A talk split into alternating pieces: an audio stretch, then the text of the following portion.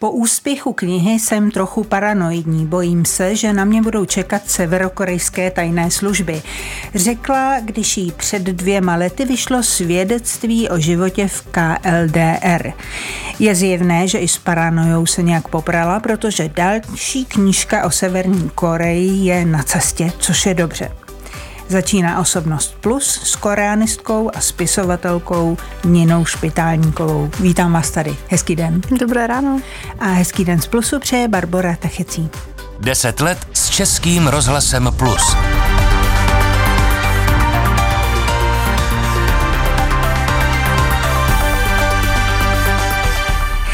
Nemohu začít jinak, než ptát se, jak je to vlastně se Severní Koreou a e, údajné pomoci Rusku e, v té válce na Ukrajině. Já jenom připomenu ta slova sestry e, vůdce, velkého vůdce Severní Koreje a teď cituju.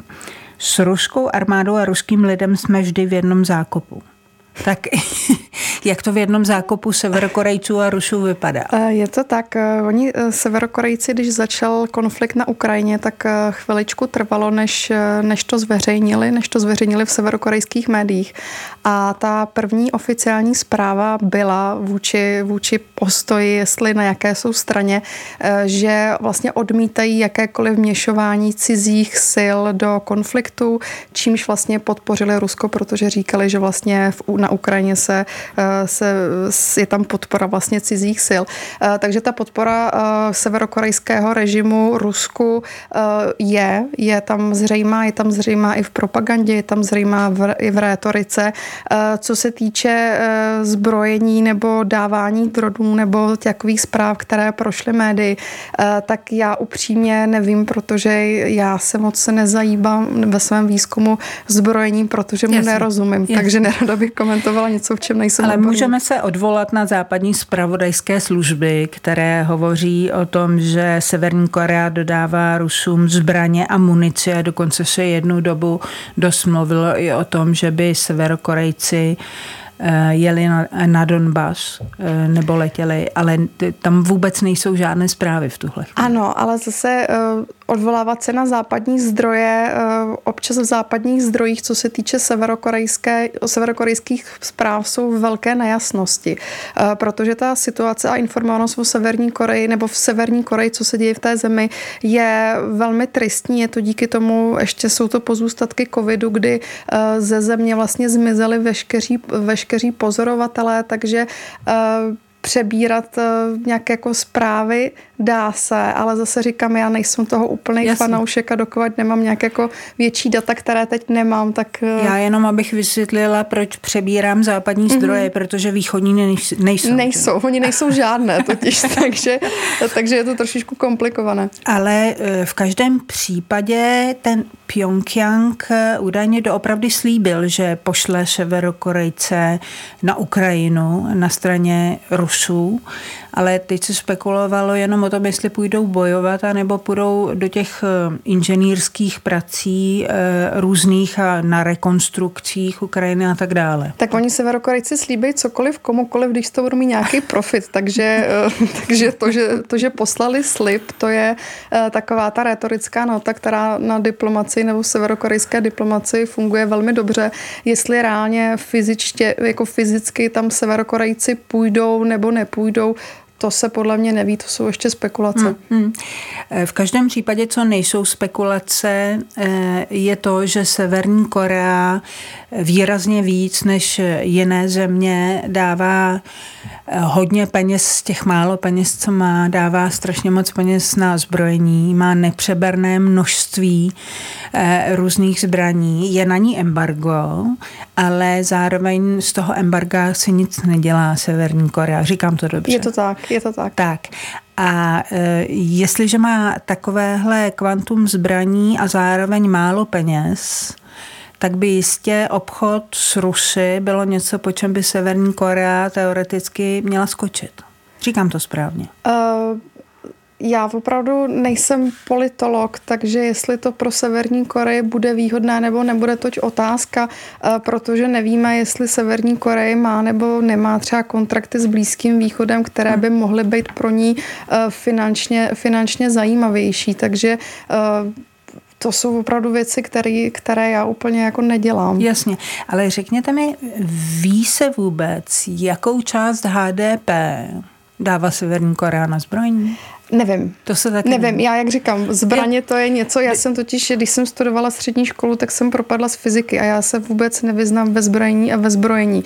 Proto, když, eh, což vlastně je velká část Severní Koreje nebo severokorejské propagandy, eh, takže já jsem se snažila nebo se snažím pochopit eh, význam zbrojení, co se týče ideologie, co se týče kultu osobnosti, co se týče toho, jak to severokorejci vnímají ale jak reálně severokorejci nebo používají ty zbraně, co se týče technologií, tak v tom jsem opravdu naprostý amatér, protože tomu technicky nerozumím a když něčemu nerozumím, tak je to takový pro mě náročnější se učit. Říká Něna Špitálníková, koreanistka.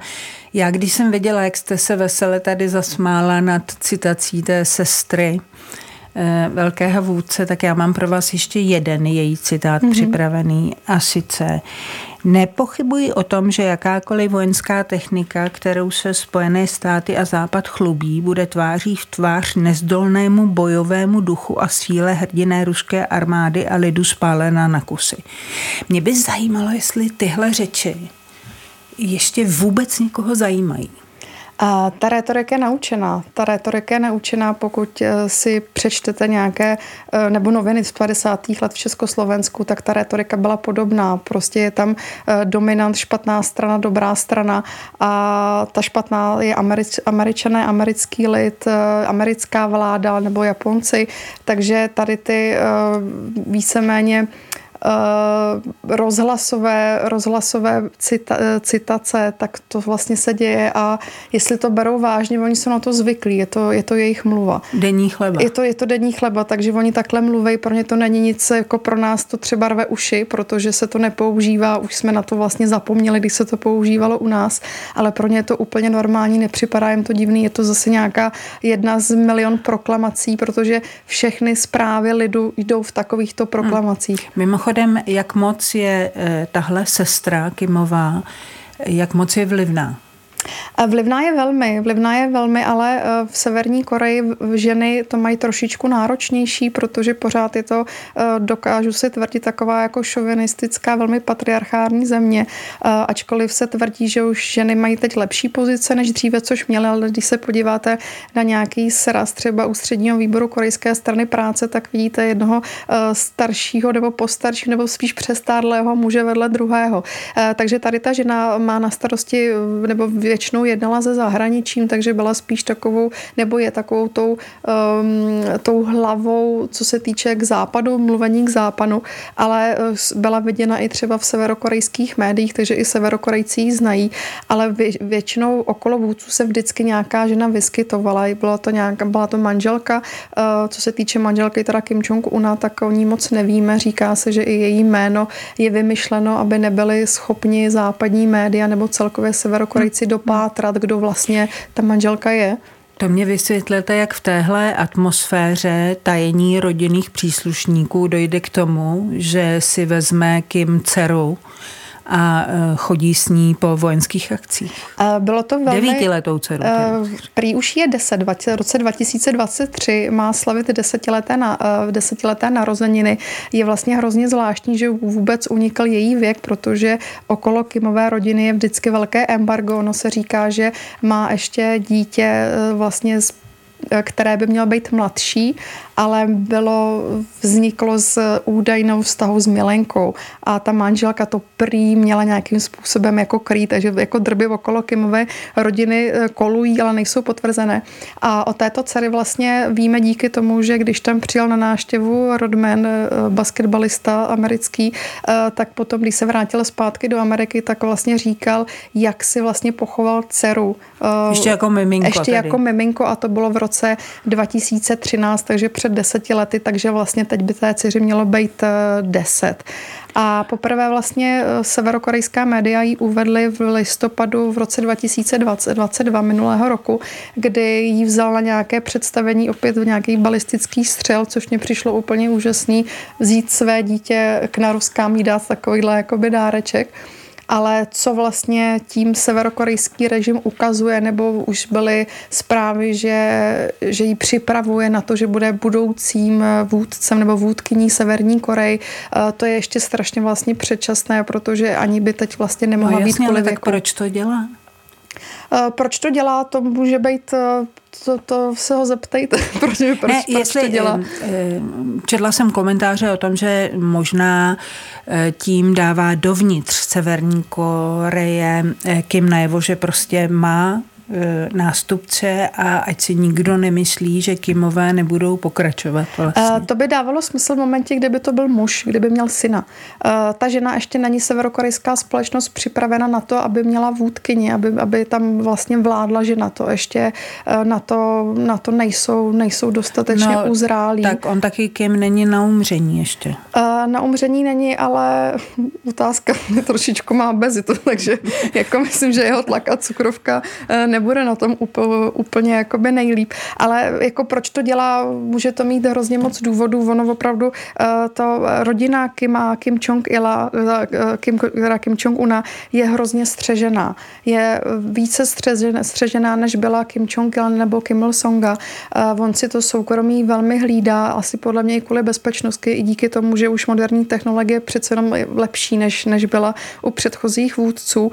A i takové ty spekulace, u třeba Kim Jong-una je hrozně časté, že se ztratí z veřejnosti, že prostě zmizí na 30 dní, na 40 dní, není o něm ani zmínka ani v severokorejských médiích. Ostatně to, to samé se děje s Putinem. Ano, ztrácí se. A vlastně dříve by to nebylo možné za vůdce Kim Jong-ila a Kim Il-sunga, ty tam museli být pořád, museli být všudy přítomní. No a jsou nějaké spekulace o tom, proč se ztrácí? Jestli uh, je v nemocnici nebo v nějaké lékařské péči? Nebo... Těch právě spekulací je strašně moc, ale uh, ono to může být od toho, že má zdravotní problémy, až přesto, že je línej a chce být jako doma a chce mít pohodičku. A má, a pověst, vlastně... má pověst líného člověka? Uh, On v Severní Koreji nemá nikdo pověst líného člověka. Být líný je tam víceméně uh, nelegální, takže nemůže být líný. Ale zase říkám, jak vlastně vypadá, tak to lenosti trošičku poukazuje. Máte pocit, že ta um, ruská agrese na Ukrajině může, pokud by Putin prohrál, nějakým způsobem ovlivnit stabilitu uh, v Severní Koreji? Protože víme o tom, že uh, Putin po nástupu rozjel užší spolupráci s Severní Koreou, než měli jeho předchůdci.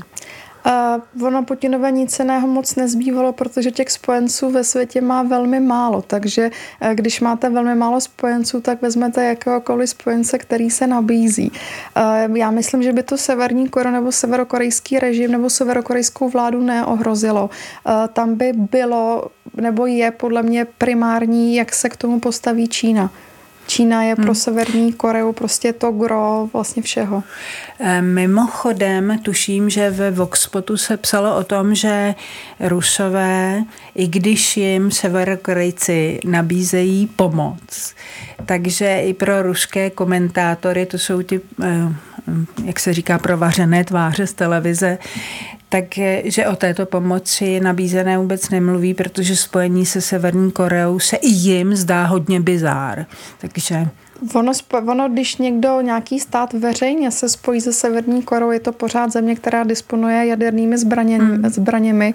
A ty zbraně a v té rétorice vlastně není to obrané, je to vlastně, ta rétorika je hodně, uh, chceme vlastně nějakým způsobem zachránit korejský poloostrov, zachránit korejský lid nad tou americkou agresí, použijeme zbraně nebo veškeré dostupné prostředky, co máme všetně těch zbraní, uh, tak tady ta rétorika se vlastně jakoby nebo spolu spolčení se státem, které, kterou má takovou retoriku, se nehodí nikomu, protože každá země chce nějakým způsobem mít takovou tu fazonu toho eh, demokratického moderního státu, kterou ale Severní Korea nemá a nechce mít. Jasně, ale eh, když si vzpomeneme na Putina, jak dalece eh, šermoval termínem jaderné zbraně a přesouval je do různých stupňů pohotovosti, tak oni se vlastně s tím Kimem k sobě docela hodí. Tak jako Kim, Kim Jong-un se hodí ke spoustě, nebo hodil se ke spoustě uh, nějak jako zahraničních uh, nechci říct jako prezidentů nebo diplomatů, ale já vím, že kdysi jsem porovnávala rétoriku Donalda Trumpa a Kim Jong-una a vlastně byli si velmi jako podobní. I to bylo znát, jak potom najednou se začaly, eh, jak začaly v uvozovkách rozvíjet diplomatické vztahy, které nakonec jediné, k čemu dopomohly, bylo podpora severokorejského režimu nebo upevnění kultu osobností Kim jong Jasně, ale možná stojí za připomenutí, že ať se vám Donald Trump líbil nebo nelíbil, tak byl demokraticky volen v demokratické zemi a to se nedá říct o Kimovi, že? Ano, to se, to se rozhodně nedá říct, protože volby v Severní Koreji fungují tak, že eh, Severokorejci musí k volbám a dostanou jeden hlas, jedno takový kartička, kde je napsáno eh, jeden kandidát a oni to buď to tam hodí nebo nehodí. Ale když to tam nehodí, tak vlastně poruší eh, severokorejský trestní právo, protože o tom kandidátu rozhoduje korejská strana práce a vláda a vy musíte jít vlastně v tom příkazu, co dělá vláda, jinak vlastně porušujete severokorejskou morálku a to už může být trestný čin, takže uh, volby v Severní Koreji jsou, to jsou, ale uh, demokratické vlastně jako v uvozovkách taky, protože ten hlas máte, můžete se rozhodnout, jestli dobrovolně půjdete do, když ho tam, tábora. Ano. Když ho tam nehodíte, tak ano, půjdete do tábora. Ano, ano. Jasně, jasně. Vy i vaše rodina, eh, protože tři generace trestů tam fungují. Nina Špitálníková, koreanistka, je dnešním hostem osobnosti Plus, když jste zmínila ty tři generace, tresty, tak jak se vlastně vyvíjí represe eh, v Severní Koreji za posledních pět, deset let? Eh, za Kim Jong-una vlastně ty represe jsou, jsou větší, než byly za Kim Jong-ila. Bylo to, to kvůli tomu, že on potřeboval nějakým způsobem se upevnit. On byl v Severní Koreji naprosto nový, novou tváří. On Kim Jong-una nikdo neznal, takže eh, bylo tam spousty i jeho protivníků, které, který mu nedůvěřovali. Navíc byl velmi mladý a když zavedete represe, tak potom vlastně je to snažší eh, mít větší nechci říct respekt, protože to respekt není spíše jakoby strach, takže člověk je potom takový eh, povolnější a zároveň je, je i příchod nových technologií. Uh, za Kim Jong-ila i za Kim, Kim Il-songa uh, v Severní Koreji nebyly rozšířené mobilní telefony nebo nebyly vůbec. Nebyly tak rozšířené třeba zahraniční filmy, zahraniční móda, zahraniční časopisy, které se do Severní Koreji dostávají a severokorejci nebo severokorejská vyšší vrstva chce mít to hezké oblečení a chce se koukat na ty filmy a to je vlastně v Severní Koreji nelegální. Takže Kim Jong-un posunul hranici trestů e, nebo těch nejvyšších trestů popravy.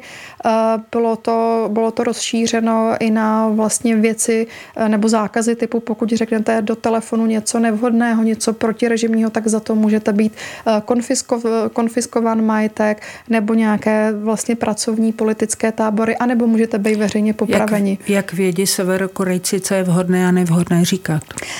To v Severní Koreji víceméně vycítí. Ty severní nebo severokorejský režim je hrozně eh, zajímavý v tom, že vy tam vlastně víte spousty, co nesmíte říkat, ale vlastně nevíte, co smíte. Takže vy, jak v tom vyrůstáte, tak víte, co je nevhodné. moc nepokecáte.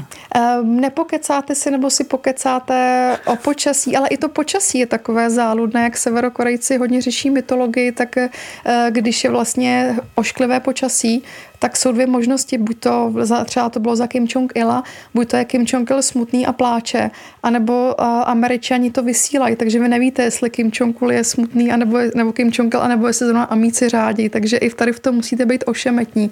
Ale když v tom žijete, tak vy vycítíte, už víte, co vlastně se smí nebo co se nesmí. Eh, víte, jestliže má ten eh, stát tenhle přístup k trestům a k obyvatelstvu, tak to by přece musely být věznice úplně přeplněné a museli by stavět nové a nové a nové. A jak je to doopravdy? Uh, oni severokorejci využívají, uh, nejsou tam klasické věznice, jak si představujeme my, že vás někam zavřou a tam jenom sedíte. Uh, severokorejci jsou vlastně tři druhy, nebo co se, co se ví, tak jsou tři druhy uh, táborů. Je to vlastně tábor, uh, kde, se, kde jste do šesti měsíců, jsou také jako nápravné tábory. Uh, pak je tam tábor, kde jste třeba od šesti měsíců dál a potom jsou tábory, kde jste doživotně. To jsou většinou politické tábory za nějaké větší přestupky. Uh, všude jsou ty, co se týče nějakých hygienických eh, eh, prostředí, úplně jako šílené. Jsou tam velmi malé příděly jídla, říká se 300 gramů, ale ta práce je tam obrovsky náročná, protože severokorejci využívají eh, tady ty vlastně odsouzence jako pracovní sílu zdarma. Ta pracovní doba je velmi dlouhá a ještě pokud jste třeba v tom táboře, kde jste do půl roku nebo jste vlastně třeba na dva, na tři roky, tak ještě tam je povinná, povinné ideologické cvičení, že vy si musíte pořád učit, že ten Kim Il-sung je dobrý, že ten Kim Il-sen je, nebo Kim Jong-il je dobrý. Musíte se učit o revoluční dějiny, takže oni se vás snaží jakoby napravit hmm. napravit se tady v tom. To jednou jsem řešila vlastně, jak se liší Severní Korea od třeba od Hitlera nebo od Stalina, jak, jak, jak ty tábory a vlastně severokorejci to přijeli od Sovětského svazu, svazu, že tam jsou ty procesy. Oni vás sice zavřou, ale dají vám šanci se stát zase zpátky tím lepším člověkem. To za Hitlera tam vlastně neměl jste šanci stát se lepším člověkem. Když srovnáte tyhle severokorejské tábory třeba s tábory čínskými, mm-hmm. tak eh, jak to srovnání vypadá? Já to srovnání víceméně zase nedělám, protože Čína, já o Čínu moc jasně, jako nezajímám. Jasně. Takže zase, jako já třeba, co jsem srovnávala, co se týče táboru, informace, co mám, tak jsem srovnávala hodně Sovětský svaz, z jaké doby vlastně jsou ty severokorejské tábory nejvíc podobné a vyšlo mi to, že nejvíc vlastně podobné jsou třeba, když byly sloty v, tři, v 30. letech v Sovětském svazu, tak tomu se eh, zase z těch informací, co máme dostupný, což je zase velmi limitované, protože eh, z těch táborů se dostane eh, víceméně z těch třeba doživotních jako nikdo, jo, že tam no. vlastně dostat se je strašně náročné a ještě k tomu, aby třeba uprchl, to je úplně nereálné, takže ty data jsou velmi, no. vel, velmi malé. Máme alespoň potuchu, respektive máte vy potuchu, kolik eh, severokorejců vlastně zhruba pobývá v jakékoliv formě těchto táborů?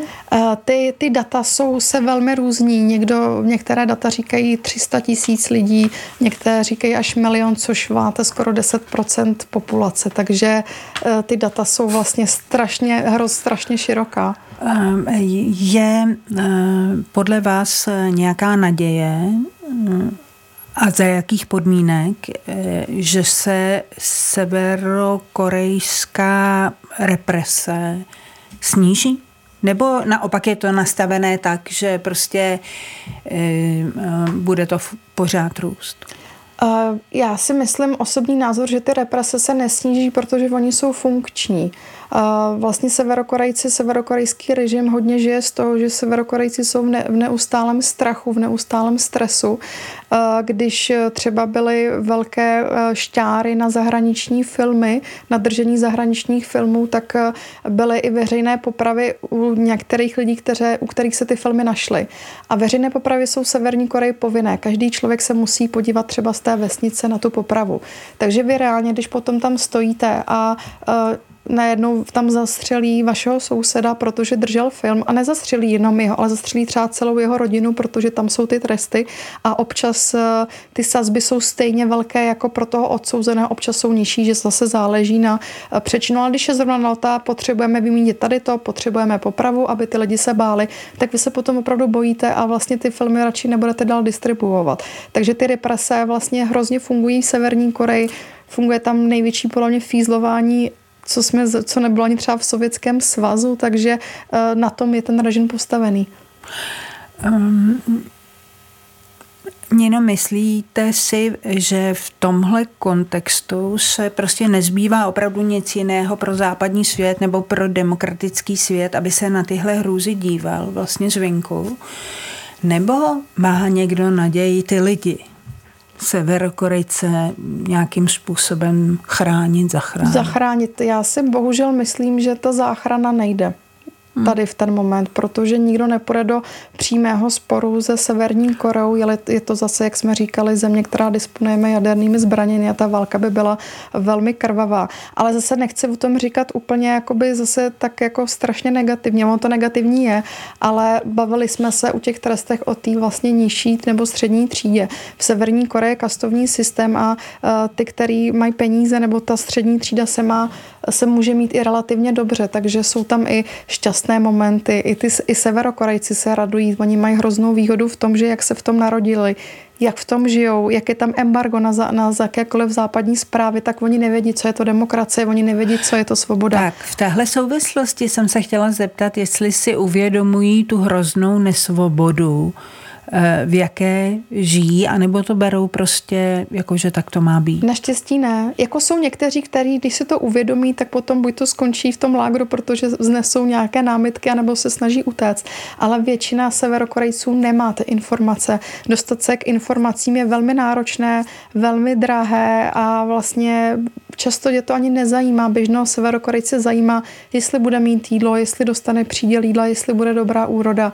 Takže oni nevědí, v čem žijou. A i když jsem dělala rozhovory se severokorejskými uprchlíky, tak i když to byli lidi, kteří byli vzdělaní, kteří byli movití a věděli, že ten život za hranicema je třeba svobodnější nebo lepší, tak nevěděli, nakolik vlastně v čem žili a to vlastně věděli víc než 90% severokorejského obyvatelstva. Takže když se na ně koukáme očima našima, tak pro nás je to něco naprosto šíleného, naprosto jako e, neuvěřitelného, nepředstavitelného, ale když se do toho narodíte, tak vy nevíte, že máte jinou Jasně. možnost a to vlastně říkám díky bohu za to, protože jinak by, ty, jinak by Severokorejci byli naprosto nešťastným národem a oni, oni zase jako nejsou za stolik. Nebo jsou, ale uh, ne tak, jak si myslíme my.